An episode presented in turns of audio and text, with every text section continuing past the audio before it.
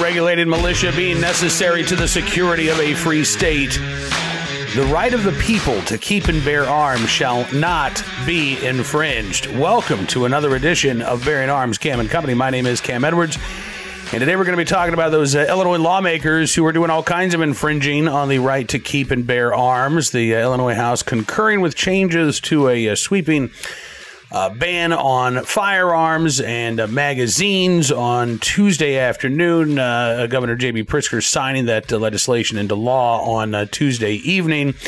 And uh, the law goes into effect immediately. So, as of today, it is prohibited for gun stores to sell AR 15s and all other designated quote unquote assault weapons, as well as and this gets confusing because apparently there is no standard definition of a large capacity magazine in Illinois. That that invented phrase means whatever anti-gun lawmakers want it to mean. So in Illinois, a large capacity magazine for a rifle is now 10 rounds. A large capacity magazine for a uh, handgun is anything that, well, I should say large capacity magazine for a magazine is anything over 10 rounds. Large capacity for a handgun is anything over 15 rounds. What's the difference between the two? I bet even lawmakers who voted for this couldn't tell you why the designation uh, uh, is the way it is. But I'll tell you what I think. Uh, both, both are unconstitutional. But we're not just going to talk about this, uh, you and me today. No, no, no. Dan Eldridge is going to be with us here in just a moment. Uh, the owner of Maxon Shooter Supplies in Des Plaines, Illinois, uh, and one of the many FFLs in Illinois who has been uh, outspoken from the get go about the attempt to ban commonly owned firearms and magazines. Uh, and the legal challenge that is soon to come. So, without any further ado, let's uh, get right to our conversation with Dan Eldridge. Take a look and a listen. Well, Dan, uh, first of all, thanks for coming on the show. I wish it were under better circumstances, quite honestly. My pleasure, Cam. Good morning. Yeah, good morning. Um, all right, so so let's get right to it. This is we've been talking about House Bill 5855. That's not actually what passed uh, because Democrats did a, a, lot of sleight of hand here in order to get this gun and magazine ban through during the lame duck session, right? I mean, they had to like, you know, pull existing legislation, swap it out because there are all kinds of rules about having to read bills three days in a row. So they did a lot of legislative tricks to rush this thing into place.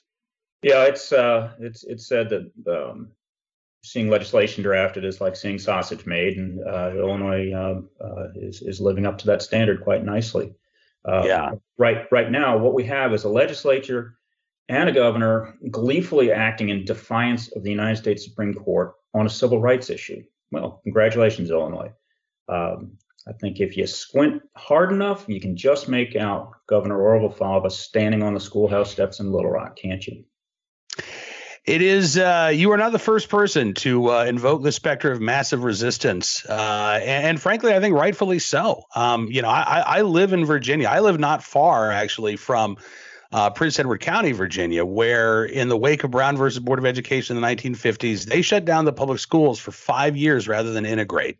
Right. I've spoken with people who were taught in church basements, who were taught in living rooms because they they were told you can't go to school with these little white kids, right? Yep. Um, and and we are seeing the difference here is that back in the 50s, this was about depriving an entire a specific group of people, right, Black Americans, of every civil right possible. Now mm-hmm. this is about depriving every law abiding citizen of one civil right, their right to keep and bear arms. Now, maybe the today's Democrats say that makes it better. I don't think so, quite honestly, particularly when the uh, the implications and the the enforcement of these new laws are frankly likely to fall disproportionately on minorities, lower income uh, Illinois residents, and Chicago residents. Correct. When he uh, signed the bill the last night, the governor said that, uh, and I'm quoting here, there was a lot of thought that went into it to make sure it would be, and obviously uh, constitutional, and obviously it'll go to the courts and they'll make their determinations. Well, there was no uh, consideration of whether this is is uh, constitutional or not. Um, as president of the Dealers Association, I am always in contact with uh, leadership on both sides of the house when stuff like this comes up. We elected not to give uh, subject matter testimony at all. We're not going to teach them how to build a better mousetrap in this case.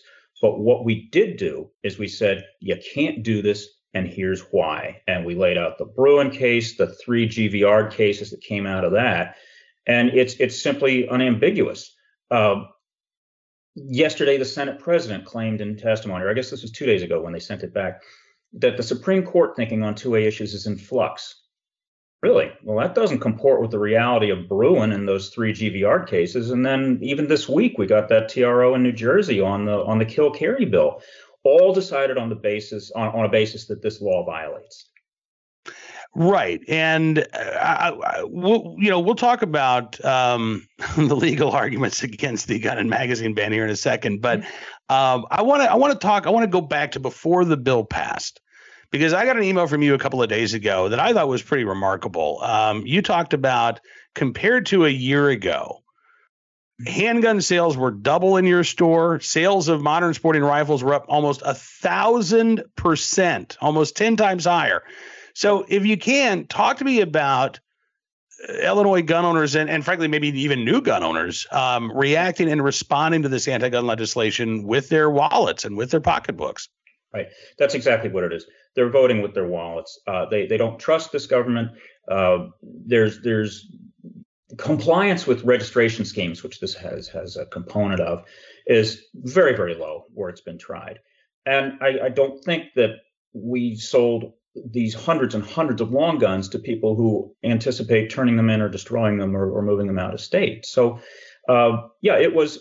This is a very seasonal business, right? You know that. Uh, so I just looked at that Thursday through Sunday period, the first Thursday through Sunday in January, uh, this year versus last year, and yep, uh, long, handguns were up double, uh, long guns were up ten times, and then that doesn't even count the ammo, the accessories, the mags, you know, all the all the doodads that you put on your rifle, uh, like Mr. Potato Head. Right. Well, you say that was the first Thursday through Sunday of the year. What were things like at uh, Maxon's Monday and Tuesday of this week? Same, same. Yeah. It's just been nonstop. Uh, what we were urging people all along to do was buy what's in the store. Don't order online. Don't order from one of the online vendors and have it transferred to us because if this thing is passed, we won't be able to get you your gun. Illinois has a 72 hour wait. Uh, if we don't have the gun physically in hand, we can't begin the 4473 and start the background check. So uh, there will be a fair number of those guns that'll have to go back, um, and that's unfortunate. Or that we will keep uh, pending a pending uh, injunctive relief, which I think will come very quickly, and then we'll be able to deliver people their property.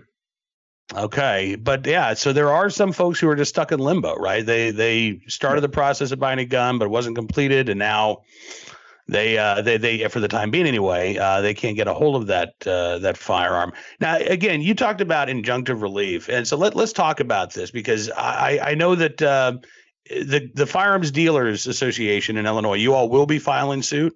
Correct. The association is Federal Firearms Licensees of Illinois. That's FFL. I'm sorry, FFLIL org is the website. It's a 501c4. Uh, we're working in conjunction with the Aurora Sportsman's Club, which is the largest gun club in Illinois, uh, Guns Save Life, which is an advocacy group in Southern Illinois. Uh, we have a number of the manufacturers, distributors, and of course dealers uh, supporting us as members, and and just general public donors. Uh, so the response has been tremendous. That is fantastic to hear. Um, is it uh, fair to say that you expect litigation to be filed imminently? Yes, in federal court. Um, there's another group uh, that's filing in state court on the procedural stuff, and that's great. You know, we'll we'll simply uh, flood the zone here, and we will win, and we will win quickly, and we will have a substantial war chest to go after all sorts of other things. I believe, Cam, that this is a high water mark for gun control advocates in Illinois. I really, truly believe that in my heart of hearts. I, I, think so, and I think it's a matter of overreach too. Um, you know, I think this probably is the high watermark. I think this probably is as far as as they get. Uh, and if you look at you know the history of Illinois gun control over the past 20 years, Dan, I mean, honestly, it's been a history of losing in court, right? When it yep. came to concealed carry, uh, you know, the, the state of Illinois argued you don't have a right to, to bear arms in self defense. Right. And the Seventh Circuit said, yeah, actually, yeah, you do. Rather than appeal that case up to the Supreme Court, take the nationwide loss, they said, all right, fine. And they uh, ended up adopting a uh, shall issue concealed carry law. Um, we've had two judges at the circuit court level and state court uh, declare the FOID card to be unconstitutional. And the state Supreme Court has found a way to invalidate those decisions without actually ruling on the merits of the case. Um, you, are right. I think the gun control lobby is fighting a losing battle in Illinois. But what makes you so confident that they're going to lose this particular case? Well, the venue that we're choosing, we're going into federal court. They, they even if we were to file in the Northern District, we would probably win. Uh, they don't have the court precedent on their side of this. I mean, it's unambiguous. You just don't get to do this anymore. The the Second Amendment is an individual right that cannot be infringed, and the standards here is is strict scrutiny. Nobody can find historical analogs for any of this stuff back at the between 1790 and 18 whatever you want to pick mm-hmm. uh, there just is none and that's the basis that uh, the uh, new jersey groups won on this week was the lack of historic the, the unlikelihood that the defendants would be able to find a historical analog yeah, and that's true. I mean, you really can't. Uh, not at, not in 1791. The, these types of you know bans on certain farms they didn't exist. Um, and I think you know the the Fourteenth Amendment period is actually really interesting too because at that point you had seen the development of firearms, right? So now we're not talking about single shot derringers. Now we're not talking about muskets that take you know maybe all close to a minute to reload. Now you've got revolvers. Now you have repeating rifles. You've got uh, you know the the Henry magazine or the uh, the Henry Rifle Company bragging about you know load on Sunday, shoot all week. Uh, yeah. and and and and yet there was no 19th century equivalent of moms demanding bans on lever action, right? That, that you just didn't see that. The, the, these are modern artifacts of the modern gun control movement. And I, I, I agree with you. I think it's going to be very difficult um, for the defenders of this ban to find anything that remotely resembles what they're trying to do here in our nation's history. Right, and it's it's said that um, you know history doesn't repeat but it echoes and and and people really don't change much over time and i, I think that a, a good analog to the current gun control crowd would be the uh, the the advocates for prohibition the temperance league types who whose subject matter expertise was how emotionally uh, strongly they felt about a particular issue. They're completely uninformed on, on gun rights. They're completely uninformed on gun owners and the lawful ownership of guns. Here's an example. Uh, the, the bill spends how long with this weird fixation on 50 caliber rifles and ammo. Okay. We're talking about a 30 pound rifle that consumes $5 a round ammo. Cam, how often are 50 caliber rifles used in crimes? Um, almost never. right. So yeah. we're going to fixate on this, even calling out that the ammunition itself is banned. Possession, sale is banned. It's these people watch too many movies. They are rightfully outraged by the deranged acts of a, of a depraved individual. Nobody thinks that that was good, but their emotional response to this is to lash out at the 2.5 million law abiding gun owners in Illinois. And we're done. We're, we're done trying to convince. We're done trying to reason. We're just saying you can't do this, and we will see in court and we'll win. Uh, and I, I, I feel I feel as confident as you, Dan, that that is going to be the outcome here. But um, I got to ask, so so what is life like for the employees at Maxon Shooter Supplies today? Uh, I mean, not only do you all have to figure out, okay, is this gun been banned by name? Has this gun been banned by feature? I mean, how do you comply with the law and still continue to do business? Well, uh, we're working through that right now, and the association is going to put out to the membership what we think best practices are. Uh, we have this window where we can continue to complete transactions uh, for firearms that the background check was started before midnight uh, last night or you know, this morning. Uh, my concern is that there's probably a lot of shops that don't understand the nuance of this, that that may not even know about this. We have customers coming in that are that are are, are, are baffled by this assault weapon ban. You know, not everybody is as focused on gun rights as you and I are, and mm-hmm. I'm concerned that there are people that are going to get caught up in a in a trick bag here, uh, completing transactions that they really shouldn't. And in an environment where the ATF is on a warpath for for uh, paperwork errors, boy, that could be fatal. Yeah, no, absolutely, it absolutely could. You're right. Um, now, speaking of enforcement, you know, Illinois is kind of the birthplace of the Second Amendment sanctuary movement, uh, going back to Effingham County and what was it, 2017 have you heard from any uh, sheriffs or state's attorneys, uh, let's say outside of the Chicagoland area, uh, who've said, I-, I have no plans on enforcing these measures? Yes. There are at least four counties, and I believe it's quite a few more. It started with Iroquois County this go around, where the uh, uh, county board of supervisors adopted a resolution that no county funds would be expended in support of this sort of gun control. So, you know, Illinois is a, a, a tale of two populations, right? You have the the urban Cook County, Chicagoland, uh, and Collar counties, and then you have the rest of Illinois. Um, unfortunately, you know, the Senate is apportioned uh, by population now, thanks to the uh, Warren Supreme Court. So this whole idea that we have a bicameral legislature is nonsense. We just have a big representative house and a small representative house, and so those the Cook County, Chicagoland is going to dominate, and you know that that is what it is. The rest of these counties, though, at the county level, are saying, yeah, no, we're we're just not going to go along with this. Well, I tell you, it's going to be an interesting couple of days here um, as we uh, wait for the lawsuits to be filed, the uh, first hearings to be held. But uh, Dan, what is your advice for uh, for Illinois gun owners uh, or, or, those who would like to become uh, Illinois gun owners in the near future? What's your advice to them today? Well, first, support our efforts, right? I, I have to put the plug in. It's fflil.org. Um, we are a 501c4, so it's not a charitable tax deductible donation, but the board uh, which is four of us, we absorb all the overhead of that so that all the other resources can be devoted to this litigation. This is going to be a very expensive fight. I don't expect that we'll get to the Supreme Court because we have all these cases ahead of us uh, that that may not even get there. They may get decided, and, uh, but even if they do get to the Supreme Court, I don't think we'll have to go there. But we're talking about hundreds of thousands of dollars uh, of, of, litigation costs to get this thing in. Um, support your local gun dealer. You know that, that that's that's what really matters. Um, keep the faith. We're going to win this thing. Uh, if you have a firearm that can't be delivered to you, sit tight for a week. Sit tight for two weeks. We'll probably be able to get you your gun.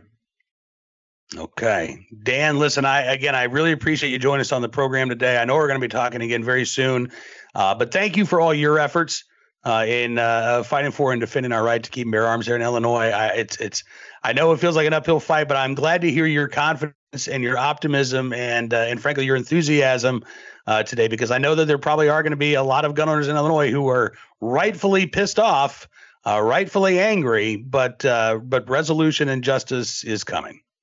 Thank you, Cam, and thanks for letting us tell our story. Absolutely. Dan Eldridge joining us from uh, Maxon Shooter Supplies and uh, FFL IL here on Bearing Arms Cam and Company. I appreciate Dan joining us on the program. And uh, listen, we're going to be following what's going on in Illinois at bearingarms.com and here on the uh, the show. Uh, so make sure you check out the website because we'll be updating you on all of the lawsuits, the temporary restraining order uh, requests, and uh, the uh, backlash to the gun ban that I think is we're going to see on the part of uh, county sheriffs and individual gun owners as well. Now let's turn our attention to today's armed citizen story, our good deed of the day, and our recidivist report. We'll start there with a, a story out of Oregon, where again. You know, the Democrats in charge of the state have decided that, uh, oh gosh, crime has skyrocketed. What are we going to do? Let's go after the legal gun owners. Ah, that'll work, right? Yeah, even while they have passed laws that uh, ostensibly are designed to reform the criminal justice system, but seem to be giving youthful offenders in particular uh, a lot of lucky breaks. And now a, a, woman who was allegedly shot by a teen on parole has sued the Oregon Youth Authority, claiming negligence. Basically, that uh, they were not supervising the uh, teens under their care. 22 year old Amaretta Rice alleges that the uh, Oregon Youth Authority and three of its employees granted Gerardo Trujillo Torres parole in July of 2020, despite a record of violent and disruptive conduct while he was in and out of custody. The uh, following year, Rice was critically wounded while in the passenger seat of a car. A man in the driver's seat was killed in the shooting, and uh, Trujillo Torres, who's 16 at the time, uh, was the uh, first juvenile charged after uh, Oregon made significant changes to how it prosecutes juveniles accused of uh, violent crimes. Rice's lawsuit uh, filed this week in Marion County Circuit Court also names a, a, juvenile probation and parole officer, a supervisor with the Oregon Youth Authority, as well as the uh, superintendent of the McLaren Youth Correctional Facility, which is a, a facility for male juvenile offenders. The uh, current criminal case against uh, Trujillo Torres is pending in Marion County Court in addition to second degree murder. Uh, he also faces attempted murder and assault charges for uh, shooting Rice. Uh, she again alleges that the state and these three employees were negligent when they did not consider the threat that he posed to others if he was paroled. And she says they did almost nothing after they learned that the teenager had violated parole conditions. uh, alleging that uh, uh, the uh, probation officer in question um, refused to act uh, for more than a month after she learned that Trujillo Torres had shot at strangers from a moving car in Keizer, Oregon. Also alleges that that probation officer, who served as the uh, teen's parole officer, was aware that Trujillo Torres was not in school, nor was he working in the fall of 2020. Uh, but again, nothing was done despite those repeated parole violations. Now, I'll be honest with you. I, I think that Rice has a good argument, but I don't know if she has much of a legal case because, quite frankly, I think this is the rule, not the exception.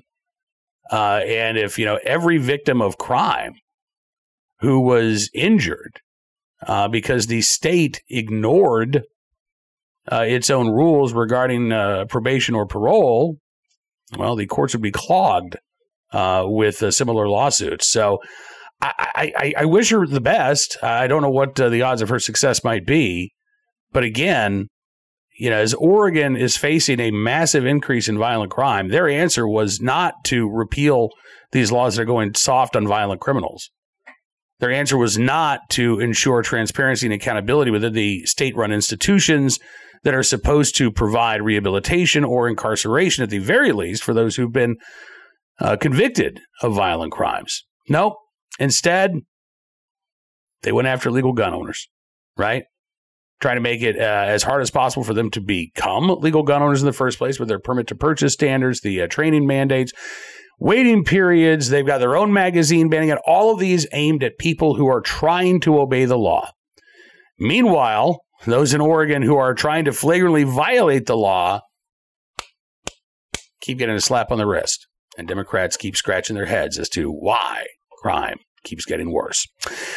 Uh, let's see today's armed citizen story, Des Moines, Iowa, where a uh, armed mom and a security guard stopped an attempted child abduction uh, in uh, one of the uh, skywalks in Des Moines. Will Hunter is a, a, security guard there. He says everyone's welcome to be here. It's a public space, and I respect that. Um, but you know, in the wintertime, Hunter says they will get members of the uh, homeless community. Says you have a lot of mental illness in the homeless community, and they end up sheltering inside the skywalks where it's where it's warm. Uh, WHO Channel 13 reports that last week two people were walking repeatedly in front of the Hubbell Tower Apartments door. Uh, one of the managers, um, uh, named Shay Lindberg, uh, finally opened the door. Her kid was by her side, and she asked, "You know, listen, is there a problem?" Uh, one of the people then grabbed her child. Yeah, and there was a bit of a tug of war for the child, but thankfully Lindberg was armed and had her firearm with her. Uh, and uh, according to police, um, once she drew her firearm and said, "Let go of my kid," that's when the uh, man and woman walked off, and Lindberg called the uh, local security guard, Sergeant uh, Paul Parizek with the Des Moines Police Department. Uh, says, "quote It certainly looks like the big turning point here, the pivotal piece to keeping her child safe." Was the fact that she was lawfully armed with a handgun and she produced it and told them, let go of my kid. How about that? Uh, after uh, she called the uh, security guard for the Skywalk, uh, Will Hunter, Hunter called police, uh, gave him some names, and then also followed the uh, man and woman until police could take over. Um, don't know, by the way, what charges these folks are facing or even their names, but you know, there might not always be a security guard around uh, or a police officer willing to step in. Thankfully, in this case, uh, a, a, a, the mom in question uh, was able to protect not only herself but her young child from a couple of people uh, who apparently had some plans for the uh, uh, youngster. I'm glad that those plans were thwarted. Glad that the mom and child are safe and sound. Again, because she was prepared and able to protect herself and her family. Finally, today, our good deed of the day in the right place at the right time, willing and able to do the right thing. A, a, uh, sheriff's sergeant and a, a, good Samaritan in Paulding County, Georgia, who ran across a, woman who had stalled out in the middle of a, busy highway. The uh, sheriff's department posting on Facebook, Sergeant Jared Gunter came across Ms. Cassandra Dunn this morning, stalled out in the middle of Highway 278 near Highway 61. After some citizens stopped to help push her car, she was safely moved to a turning lane while Blake or where Blake Abney then volunteered to tow her vehicle to a nearby gas station so she could get back on her way. The uh, sheriff's office went on to say, thanks to great teamwork, Ms. Dunn safely moved from one of the busiest roadways in Paulding County to the fuel pumps where she could get back on her way. Before departing, Ms. Dunn shared hugs and tears with both men. Just a reminder it's free to be kind to your neighbor and fellow citizen. So there you go. Sergeant uh, Jared Gunter and uh, Good Samaritan Blake Abney in the right place at the right time, willing able to do the right thing to uh, help Cassandra Dunn get on her way. And uh, we thank you both for your very good deed. Now, that is all the time we've got for you on this edition of Bearing Arms Cam and Company. Coming up on tomorrow's program, we're going to be talking about the Fifth Circuit's decision to overturn the uh, bump stock ban imposed by the Trump administration. Michael Cargill, who is the named plaintiff in the case in the Fifth Circuit, is going to be with us talking about uh, the potential for what happens next and why he decided to challenge that ban in the first place.